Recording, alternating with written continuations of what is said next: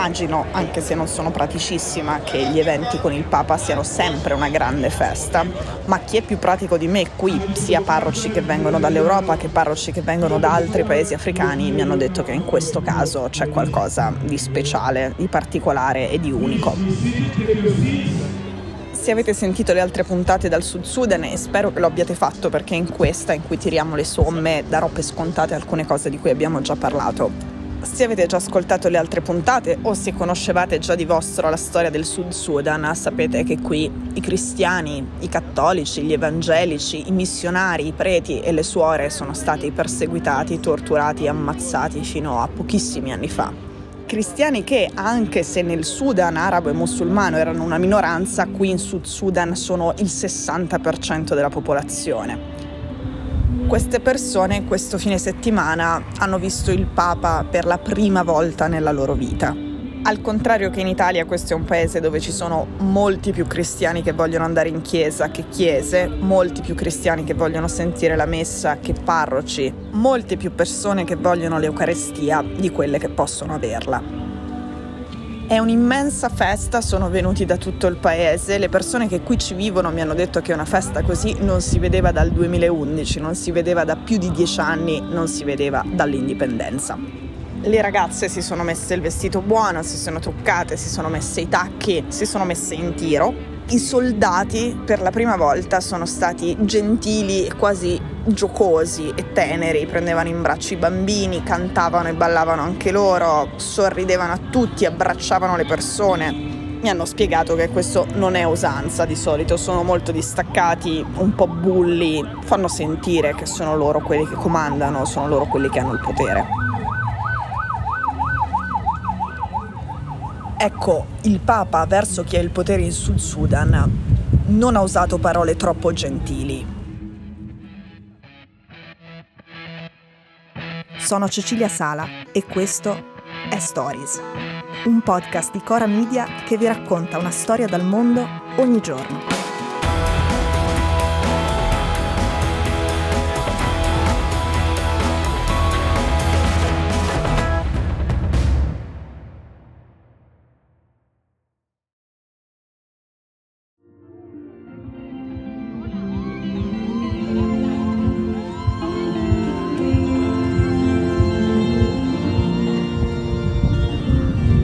Venerdì scorso Papa Francesco è atterrato in un paese che è il quinto più pericoloso del mondo, che è il peggiore in assoluto nelle classifiche sullo sviluppo umano dell'ONU, che come dicevamo in questo caso riguardano più la capacità di sopravvivenza che la qualità dello sviluppo umano.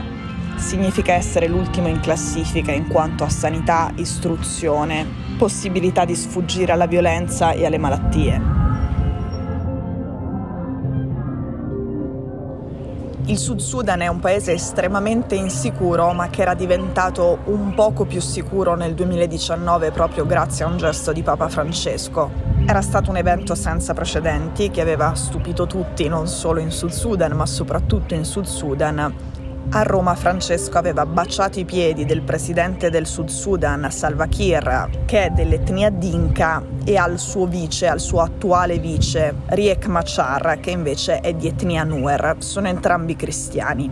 Il presidente Salva Kiir è cattolico, il suo nome significa appunto il Salvatore. Il vicepresidente invece dell'etnia Nuer è presbiteriano entrambi dal 2013, da dicembre 2013, da quando alla Casa Bianca di Giuba è cominciata un'altra guerra civile, questa volta tutta interna al Sud Sudan, tra Dinka e Nuer, entrambi andavano in chiesa tutte le settimane, mentre i loro uomini, seguendo i loro ordini, ammazzavano migliaia di persone in tutto il paese.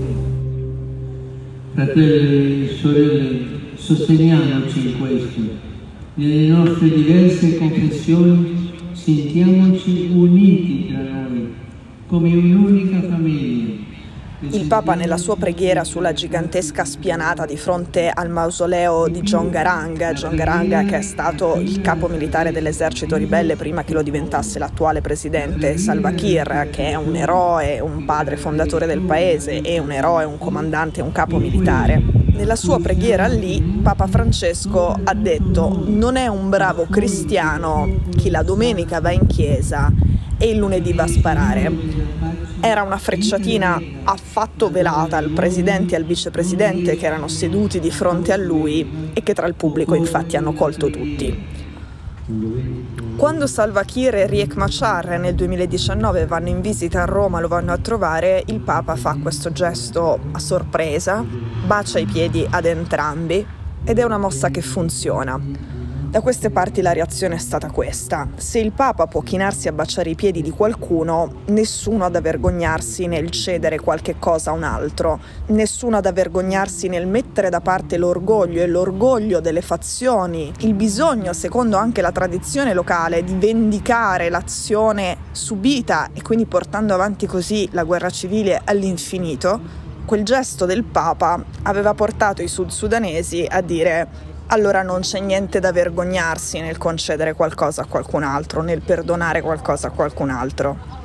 Può sembrare un discorso molto teorico, in questo caso ha oggettivamente avuto degli effetti pratici, ha suggellato degli accordi che sembravano ancora molto ambigui, poco rispettati, che c'erano stati pochi mesi prima tra le due parti, tra i Dinka e i Nuer. Il gesto del Papa ha funzionato anche perché in questo caso la guerra civile intra-sud sudanese non aveva a che fare con la religione, erano tutti cristiani quelli che si combattevano. Le autorità religiose cristiane, il Papa in questo caso, in uno scenario così avevano un'enorme autorevolezza.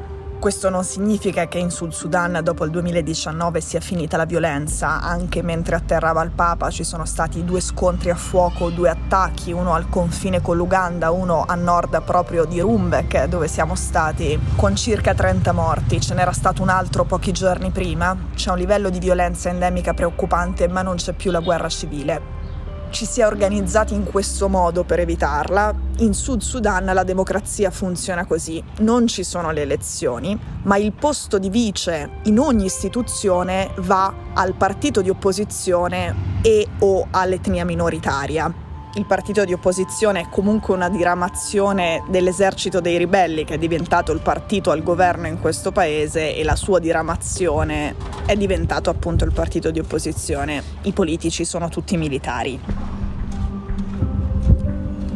Questa cosa crea due problemi.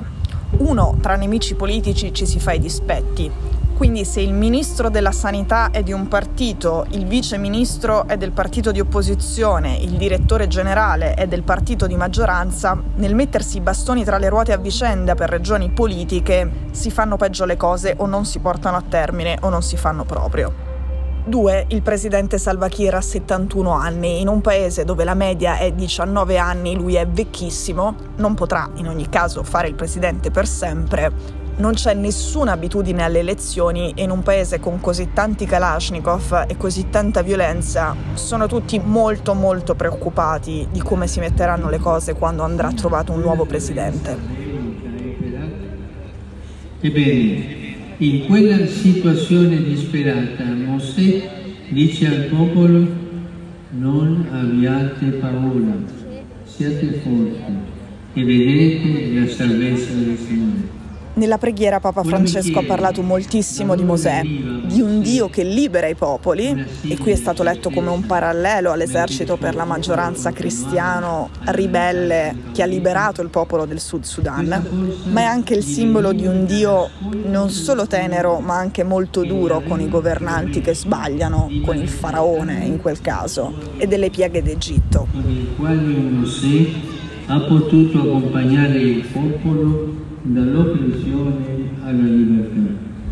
Quella sull'incompatibilità tra il cristianesimo e la violenza non è l'unica critica che è arrivata, non sono le uniche parole forti che ci sono state.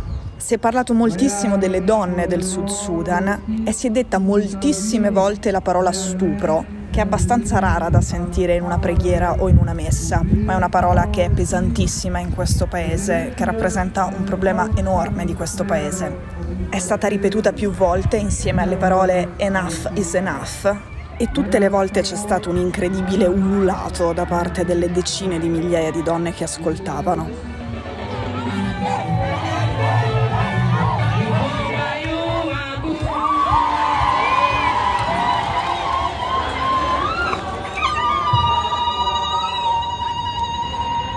Le donne erano parecchio contente, più dei maschi, più dei politici maschi soprattutto, e anche il finale del viaggio di Papa Francesco in Sud Sudan è stato dedicato a una donna.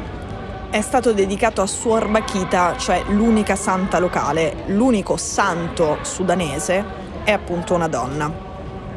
Suor Bakita è nata nell'Ottocento in Sudan, il Sud Sudan ovviamente non esisteva ancora, è stata presa, è stata rapita come schiava da uomini che erano venuti da Khartoum, dalla capitale del Sudan. In Sud Sudan lo schiavismo e il colonialismo è stato quello arabo e non quello occidentale. Questa parte di paese era una specie di grande riserva naturale non protetta, così me l'hanno descritta, un grande zoo dove si veniva da nord a saccheggiare sia gli animali, il bestiame, le mucche d'inca, le zanne degli elefanti per l'avorio, sia indifferentemente le donne e gli uomini. Suor Bakita è stata rapita il trauma è stato talmente grande che quando è arrivata dai suoi nuovi proprietari non si ricordava il suo nome. Il suo nuovo nome diventerà Giuseppina. Dopo essere stata venduta e comprata cinque volte, sarà comprata dall'allora console italiano a Khartoum, che la porta a Schio, in Veneto, dove conosce le suore, scopre la fede e decide di diventare lei stessa una suora chiese al console italiano di poter cambiare vita e lui le disse di sì e la liberò.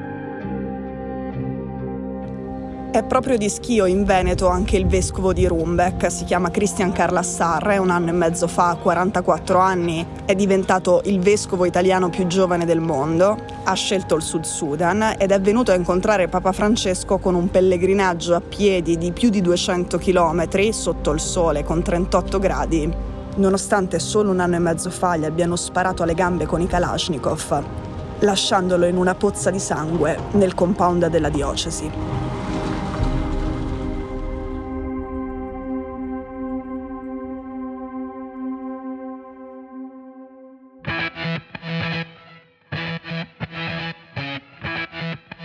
Stories è un podcast di Cecilia Sala prodotto da Cora Media. La cura editoriale di Francesca Milano in redazione Simone Pieranni. L'advisor è Pablo Trincia. La producer è Monica De Benedictis. La post-produzione e il sound design sono di Daniele Marinello. La sigla e la supervisione del suono e della musica sono di Luca Micheli. Le fonti degli inserti audio sono indicate nella sinossi. Questo episodio è stato prodotto e sviluppato insieme a Spotify Studios.